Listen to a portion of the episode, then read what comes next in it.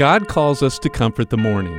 When the sister of one of our small Christian community members passed away, we struggled with how to comfort them.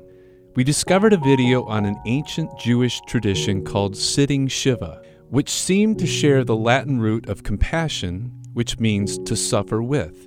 The intent is to sit with the mourning person with no expectations for conversation, but to simply be present and suffer with them. Eight of us crowded into our small front room.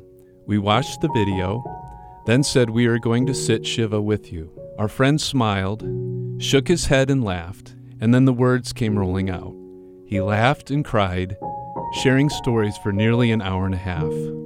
This spiritual warrior of a man, who had put his entire family on his back during the funeral, was finally allowed to mourn himself. Our group still sees that as one of our favorite meetings, not for what we put into it, but for allowing the Holy Spirit to move through our silent support. Jesus says, Come to me, all of you that are weary and carrying heavy burdens, and I will give you rest. Take my yoke upon you and learn from me, for I am gentle and humble in heart, and you will find rest for your souls. For my yoke is easy and my burden is light.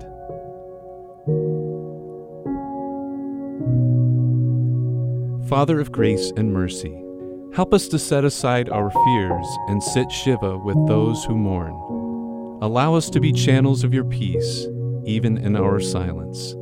Amen. This is Mike Kelly with Pray for Two. Listen to them anytime at godislove.blog or on the Redeemer Radio app.